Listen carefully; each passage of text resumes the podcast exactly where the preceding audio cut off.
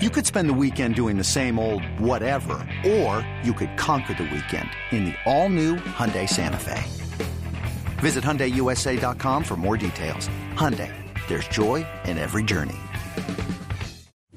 Welcome to Guardians Weekly on the Cleveland Guardians Radio Network. Guardians Weekly is brought to you by Progressive, helping Guardians fans save hundreds on car insurance.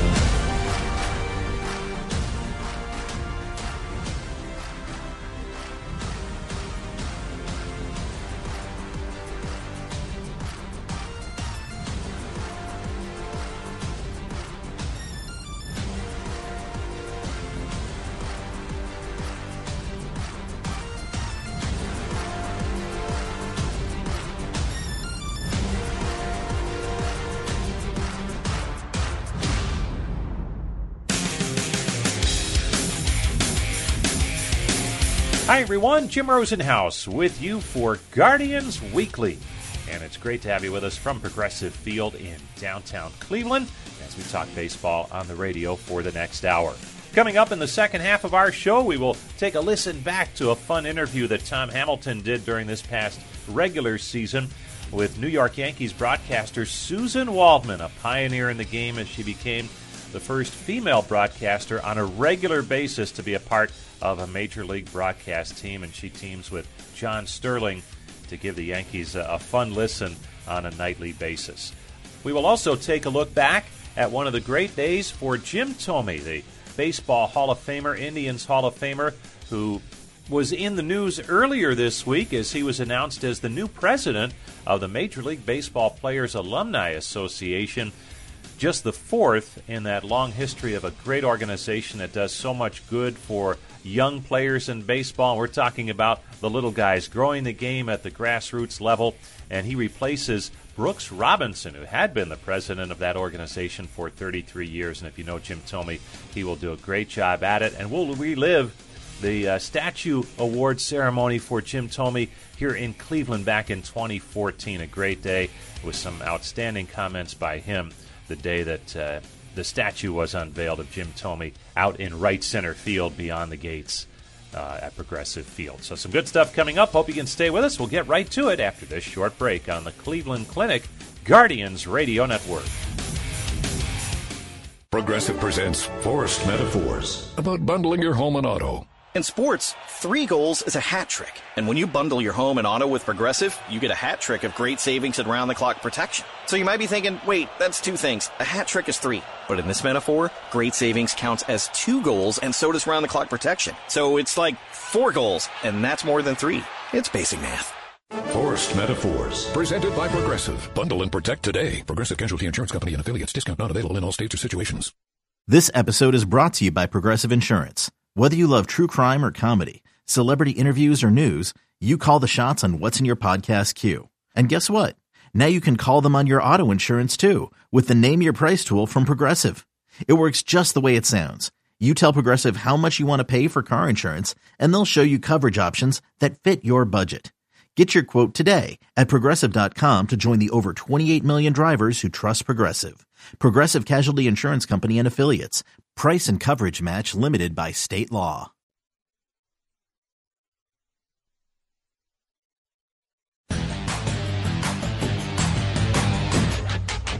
Thome drills one high and deep to center. Away, way, way back. Gone deep into the picnic plaza, and that might have even got out of the ballpark. Jim Thome has just left Jacobs Field onto Eagle Avenue. Welcome back to Guardians Weekly. Jim Rosenhaus along with you this weekend.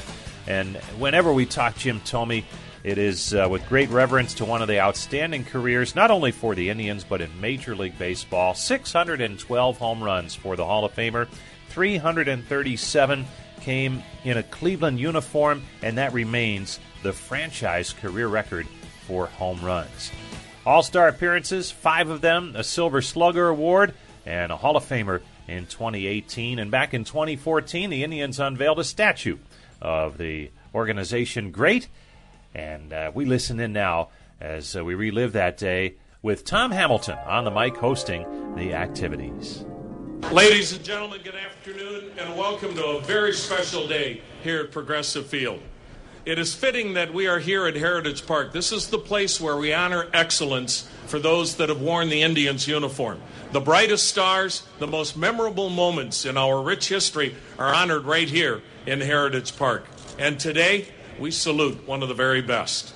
Today, we salute a man who, for 11 seasons, powered the Indians during a period when they were one of the most feared teams in all of Major League Baseball. A man who spent 11 years in a Cleveland Indians uniform. A man who ranks in the top 10 in 10 different offensive categories, including the Indians' all time home run leader and the number one Indians on base on balls. Second in RBIs, third in on base percentage and slugging percentage. He thrilled Tribe fans time and time again with his power and his late game heroics. Please welcome five time All Star, number seven on baseball's all time home run list, a member of the exclusive 600 home run club, Jim Thome.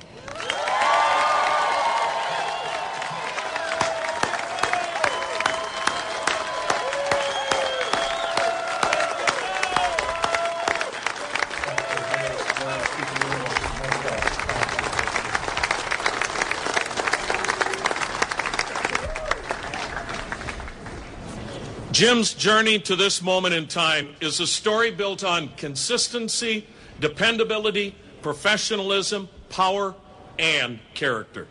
Before we unveil the statue, and before Jim says a few words, we will hear from a few of his colleagues. Joining us today to help celebrate this special day, we would first like to say hello to Jim's family. Please welcome Jim's partner in life and a lady who's always been behind him every step of the way, Andrea Thome.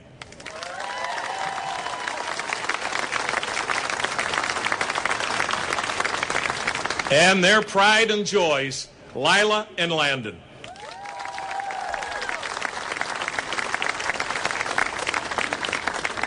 Jim's father, Chuck.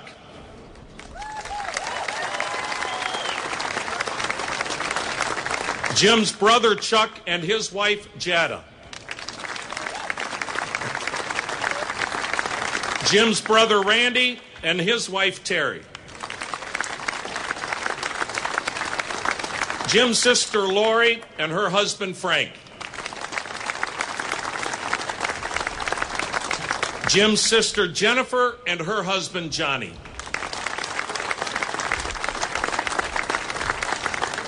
And it goes without saying, another person who was always behind Jim in this journey and who is smiling down today in the greatest seat of all in heaven is Jim's mom, Joyce.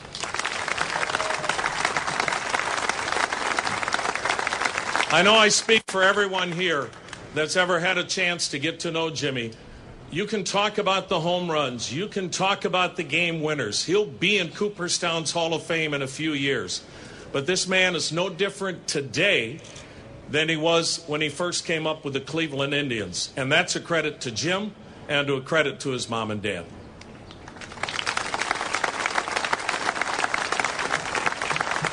Now leading it off is a man who had the pleasure of managing Jimmy for nine seasons. Please welcome former tribe skipper, Indians Hall of Famer, and the man that guided the Indians to two World Series, Mike Hargrove. Well, I, you know, it's nice to be here uh, to take part in this, Jimmy to see your family. Um, I'm going to be short because I was asked to be short. Um, but for all those of you that say, How did Jimmy get big? Look at his brothers and his dad. And you, you never would have thought you'd see Jim Thome and you'd think it would, but, but it's there. You know, it's a, it's a it's an old saying in baseball that good players make uh, managers and general managers and hitting coaches real smart. Uh, obviously, uh, Jimmy has done his part. And we all talk about statistics and all the home runs and all the World Series and the and the All Star games uh, that that uh, that he's been a part of and the accomplishments he's had in his life. I think too often we in baseball don't talk about who the person is inside. with Jimmy, everybody asks, they always ask me about Jimmy and, and, and say, what kind of guy is Jimmy? You know, just like they ask what kind of guy is Kenny Lofton or Carlos Baerga or John Hart. I lie when, it, when, when it's about John, but the rest of them I tell the truth. Um, and I always say, you know, I always say with Jimmy, Jimmy is, you know, what you see is what you get.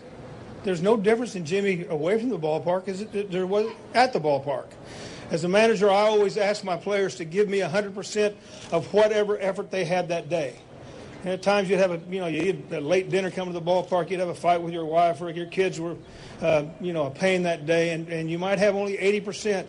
And I ask my players to always at least give that 100% of that 80 that you got that night. I only had to tell that to Jimmy one time when he was a young kid. Um, I never worried about Jim. I never worried what kind of effort I was going to get. I never had to look and make sure he was in the right place at the right time. Jimmy was the kind of guy that made my job real easy. So, for all those people that that have said for a long, long time uh, that good players make smart managers and general managers and coaches, you know, Jimmy, I don't want to thank you on behalf of anybody or anything. I want to thank you personally um, for being my friend, for playing for me, and making me and John and Charlie real, real smart.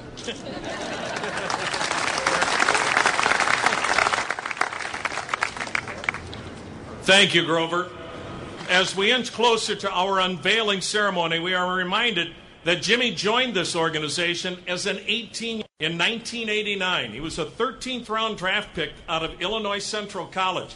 And don't forget, Jimmy also played college basketball at that time.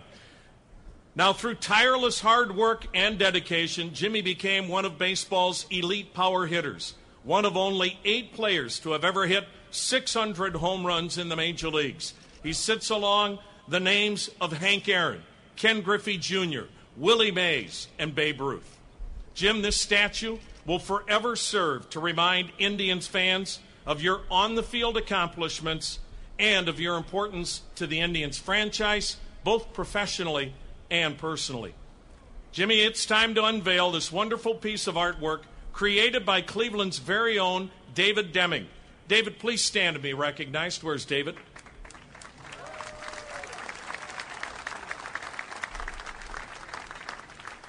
Are you ready, Jimmy? Stage is yours. Ready for the unveiling.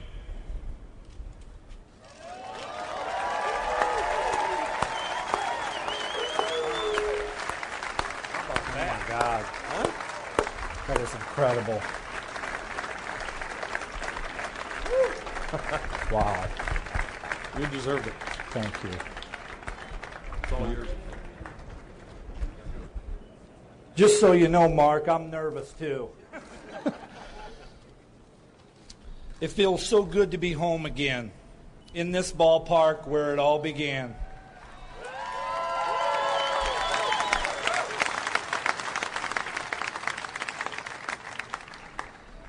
I'm so grateful to so many individuals within the Cleveland Indians organization Mark Shapiro, John Hart, Chris Antonetti, Curtis Danburg, and the list goes on and on. This is a night my family will never forget. We are so thankful that you made this happen. I'm a little uncomfortable seeing myself in bronze. It's an emotional feeling. But I have to commend the sculptor, David Deming. Excuse me, David Deming. You are a true artist, and what you've done is absolutely amazing. The time that we got to spend together to do this, to go over this, was truly so special to me. I don't think words can describe. So thank you, David. Appreciate it.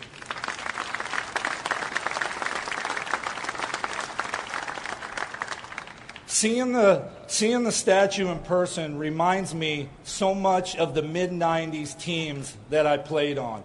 I look at the statue and I, I think it reflects a lot of our 90s teams. There's so many guys worthy of having this as well. You know, I, I have a few teammates here today. I'd like to thank Mark Clark, Richie Sexson, Sandy. You were always my first roomie. I appreciate everything you did. We almost fought in that tunnel in Seattle, but we made up, and you know what? We got to be close. And I, I will forever You, you are very special to me. Thank you. Carlos Baerga, your energy was absolutely incredible. You kept us going. So fun. Travis Hafner here today. Thanks for coming. It was great to play with you my final year here. I always had a lot of respect for you. And my manager, Mike Hargrove. I appreciate you writing me writing my name in the lineup when things always didn't go well, and I appreciate it so much, more than you ever know. I want to thank my family. Mom and dad, I can still see where they sat under that underhang and cheered every day like they were part of all these great fans, and they shared so many great memories with all you guys. I, am very grateful and thankful that I was able to meet my wife, Andrea, here in Cleveland. I'm so blessed to have her in my life. She's been the world to me, and we have these two beautiful kids to show her for it. So I, words can't describe what you mean to me, guys. Thank you. And my brothers and sisters, you know, I appreciate you guys making the trip in with your families. It means so much that uh, that you've stuck by me and and rooted me on through all them years. Charlie Manuel, I kind of feel like you should be in bronze here with me. You did help teach me that stance after all. But more importantly, I think you taught me so much more about the game, and that's how to conduct yourself, to be a tough player, even when you were a little hurt, to run yourself out there because you never know what could happen. And I so appreciate that so much. I'm forever grateful. Finally, most importantly, I want to thank the fans.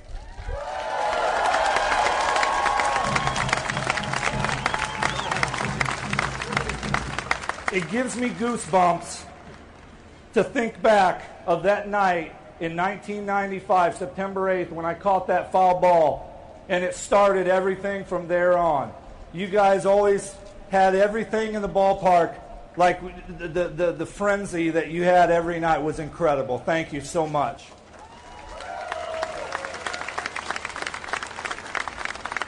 You fans deserve a championship. These players, this organization, this co- these coaches, Tito, these guys work hard every day to try to bring a championship here to Cleveland. And on that cold October night, when you guys finally get it, you can bet I'm going to be celebrating right with you. So thank you.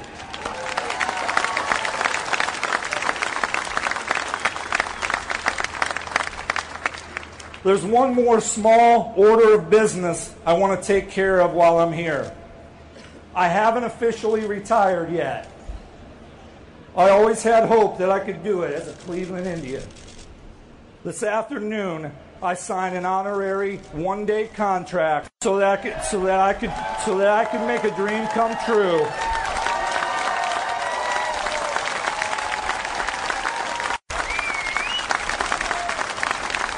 I'm humbled and grateful to announce after 25 year career, I am officially retiring tonight as a member of the Cleveland Indians. Thank you.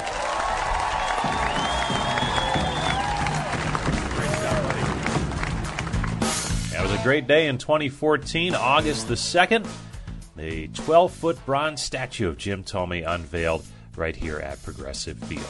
Stay with us. We have more to come as Guardians Weekly continues after this timeout on the Cleveland Clinic Guardians Radio Network. What a career.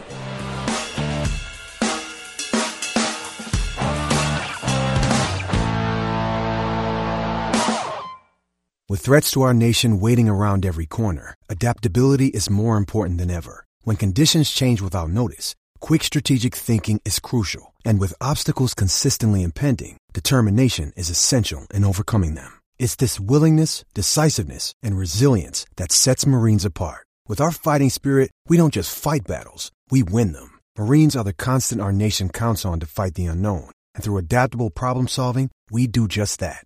Learn more at marines.com.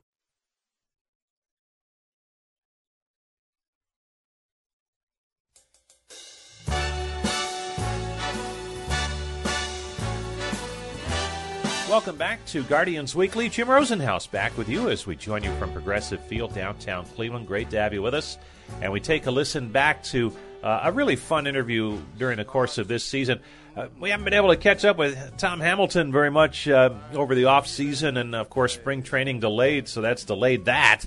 But always fun to hear Hammy interview uh, some of those who make this a great game, and certainly people is Suzyn Waldman, who's a broadcaster on the Yankees radio network, along with John Sterling, and they bring you uh, Yankees baseball night in and night out. And she is a pioneer for women in sports broadcasting. Some great stories here, including relationships with some Yankee legends like George Steinbrenner and Mel Allen, and uh, all kinds of good stuff. So uh, let's listen in as uh, Hammy and Suzyn Waldman talk about her tremendous career.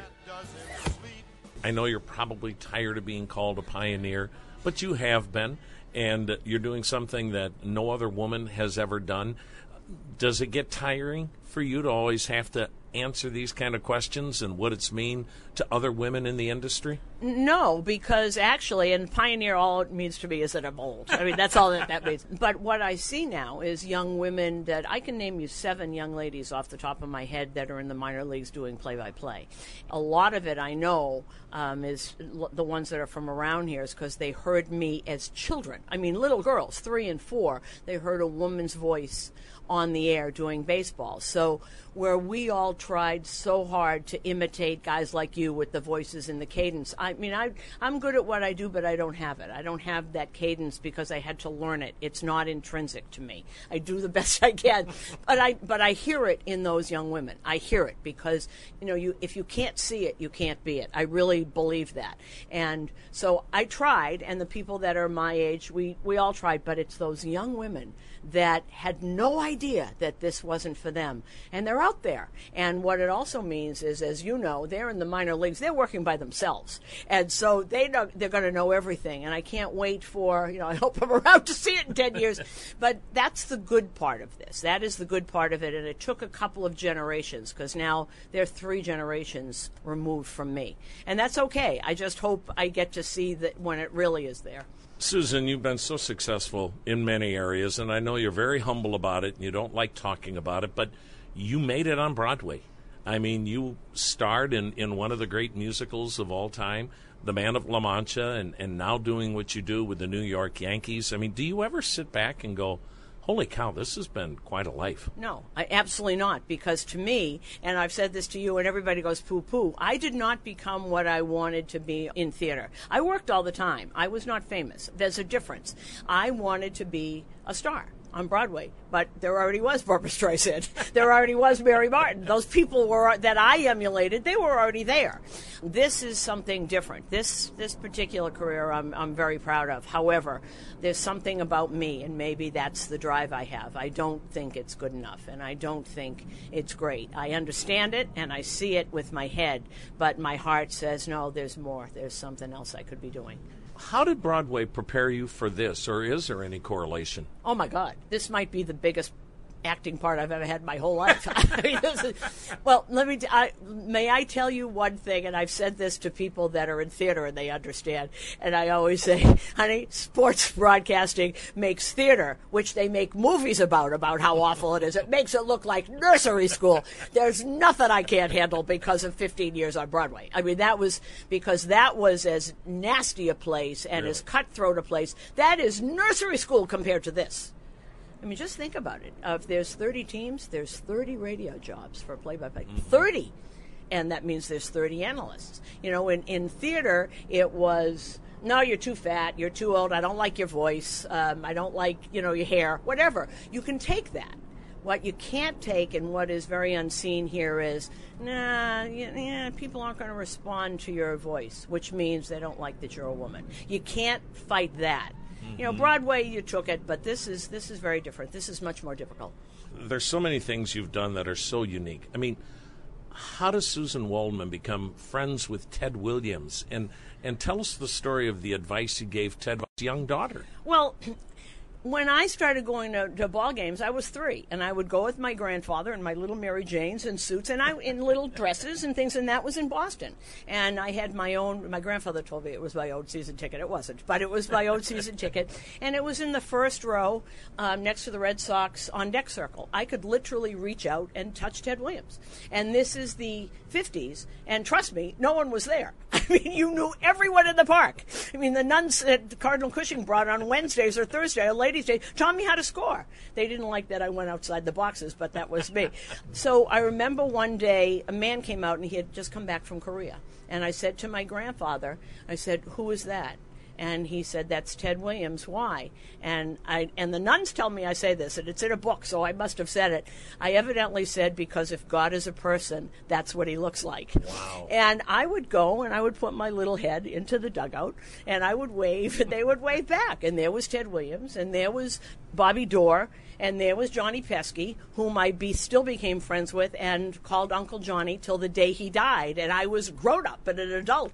And I saw Teddy over the years. And as a matter of fact, my first interview was sitting alone when the Red Sox were still in Winter Haven when I changed careers. I called him and I said, "Can I come down?" And we sat in a in a on the field by ourselves, and he talked to me for an hour. I still have a cassette. I can't play it on anything, but I, I still have it. He had uh, asked me. His daughter Claudia was about twelve, wanted to take voice lessons, and I told him the story of my mother dragging me to the New England Conservatory when I was twelve, and the voice teacher telling her to bring her back when she's sixteen. You don't train a woman's voice until it's mature, which is 16 or above.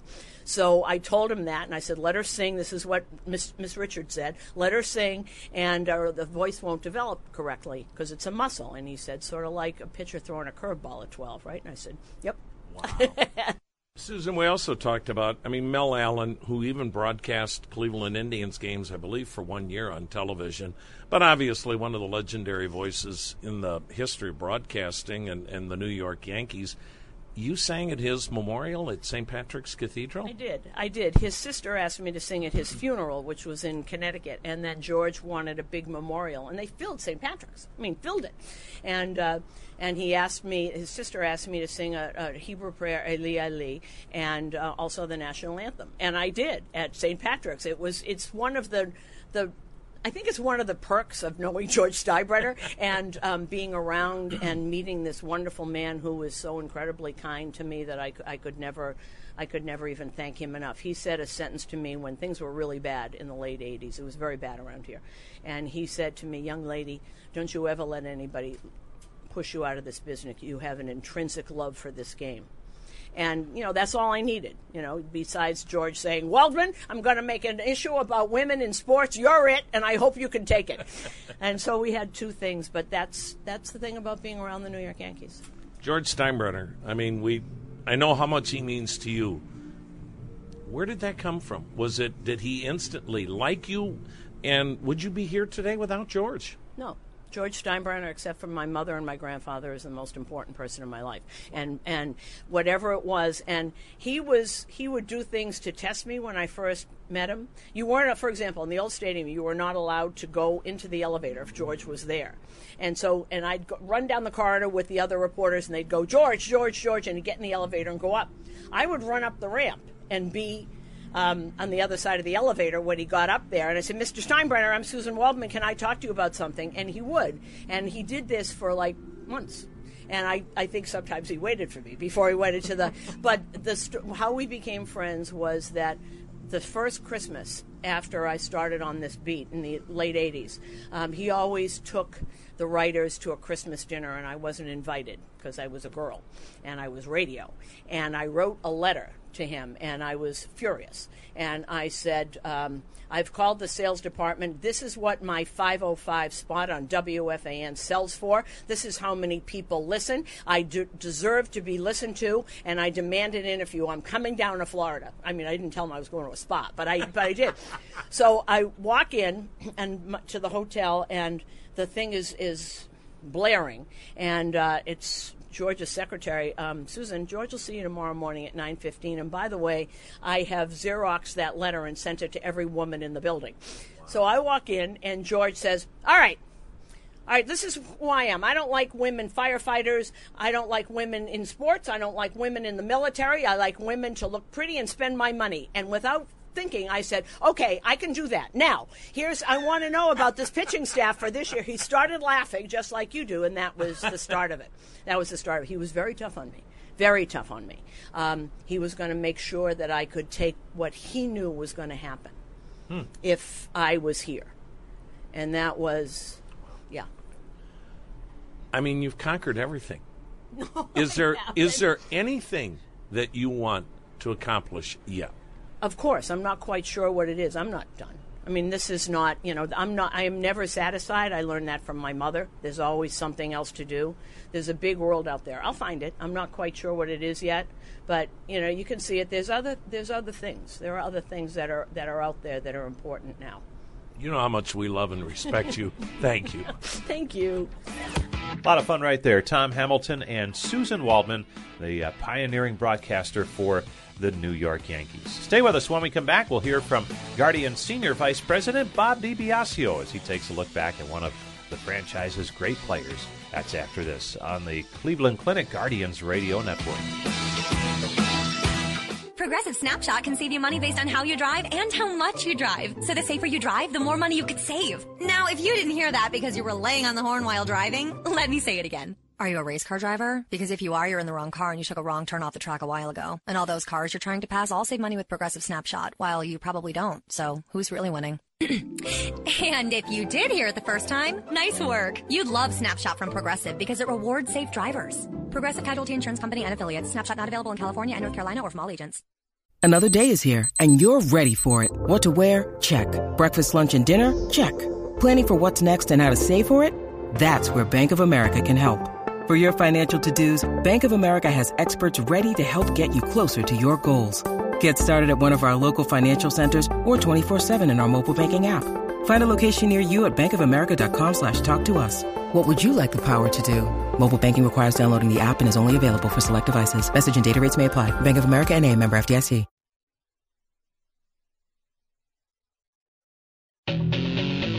Welcome back to Guardians Weekly. Jim Rosenhaus with you for our final segment. And we welcome in Bob DiBiasio, who for many, many years put together a series of interviews and labeled them Tribe Tales. And that they still kind of go along those lines. And obviously, we, we might have to change it up a little bit with the name change. But so let's listen into another classic from Guardian Senior Vice President Bob DiBiasio.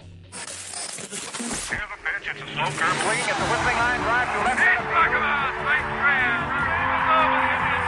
field. It's time for another Tribe Tale with Bob DiBiasio. Joining me now on Tribe Tales, former Cleveland Indian first baseman, outfielder, jack of all trades, Mr. Pat Tabler. Patty, thanks for joining us today. Bobby, it is always a pleasure to vi- visit with you and come back to really, this is my second home, Cleveland. It's always been a second home.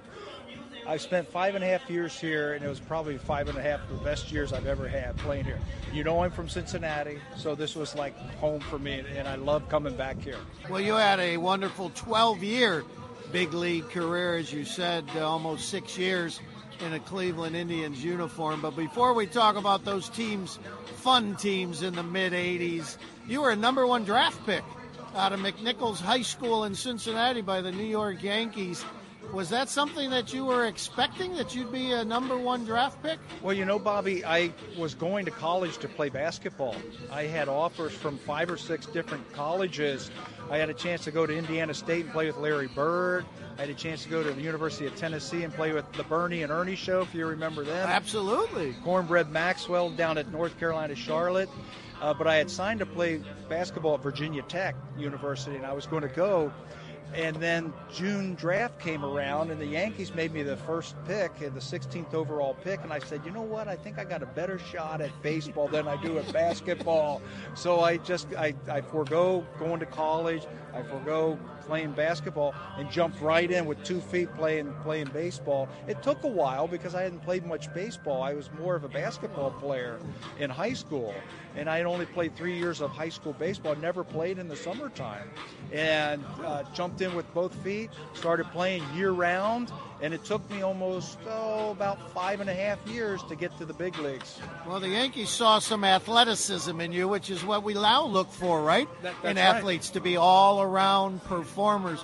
What were you, a sharpshooter? You could nail it from anywhere? Bobby, I know you're a basketball guy. I know you're a basketball guy.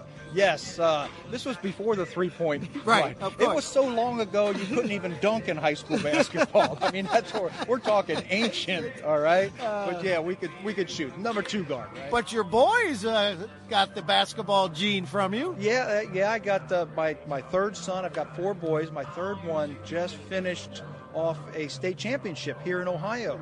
Uh, we actually played Solon Right. in, in the state championship a couple of weeks ago, and uh, they they won that game. He goes to Moeller High School. They won. And he's, he's on the team. He, he doesn't play that much, but he's on the team, and he got to play at the end. So that was a lot of fun. A lot of fun to go watch it. And your boy uh, also played at Wright State, had a great Yes. career there. Yep. Then I So- had another one who played at Miami of Ohio, played baseball. So, you know, like I said, the off seasons go really fast in my house. So take us back to those teams in the mid '80s. You know, with Joe Carter and Brooke Jacoby, Julio Franco. I mean, we just had so much fun at that period of time. It was such a topsy-turvy kind of team. '86, we win 84 games. Then in '87, cover of Sports Illustrated, we uh, lose 102 or something. Um, just your recollections of those times. You know, you know what made that, at least for me, and I think a lot of the other guys who were there, what made it so special is we were all in the same boat. We were all young players. We came from different organizations, and we finally had a chance to play in the major leagues in Cleveland. So we basically grew up together. Brett Butler and Brooke Jacoby came over from uh, from Atlanta. Atlanta. Joe Carter, Mel Hall came over from the Chicago Cubs. Julio Franco came over from the Phillies. Jay Bell came over from the Minnesota Twins. I came over from the Chicago White Sox. So all these young guys came together. We got a chance to play in the major leagues. You know, we didn't have a playoff type of team, but we had some exciting young players who could go out there and they, they gave their heart and soul every night to try and do something special. And it wasn't for a few years later that they finally got enough hitting and they got enough pitching to put it together to have some championship teams like they have now. Absolutely. And we, 87 All Star, that had to be a special season. It, it was a lot of fun, and I always say, well, they had to pick somebody from every team, and I got the guy to go.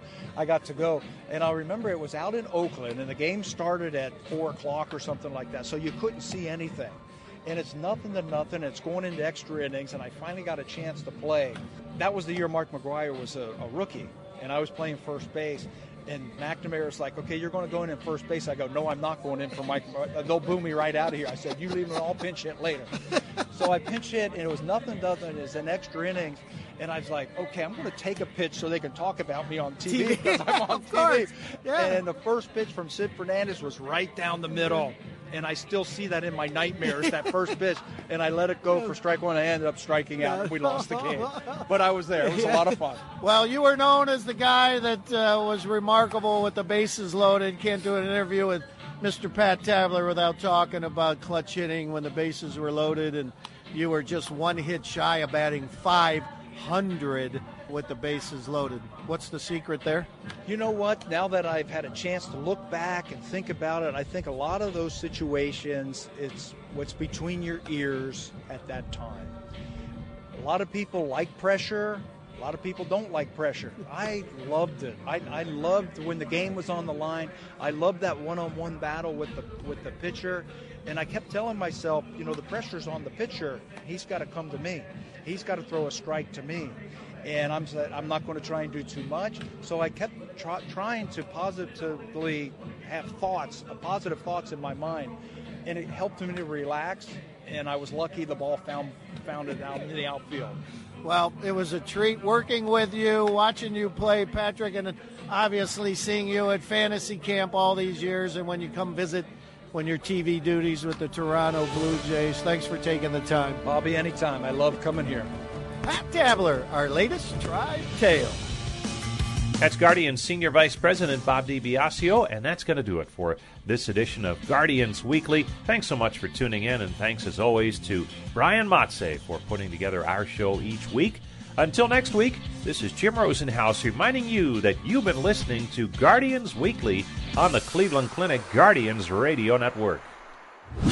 Guardians Weekly has been brought to you by Progressive, helping Guardians fans save hundreds on car insurance.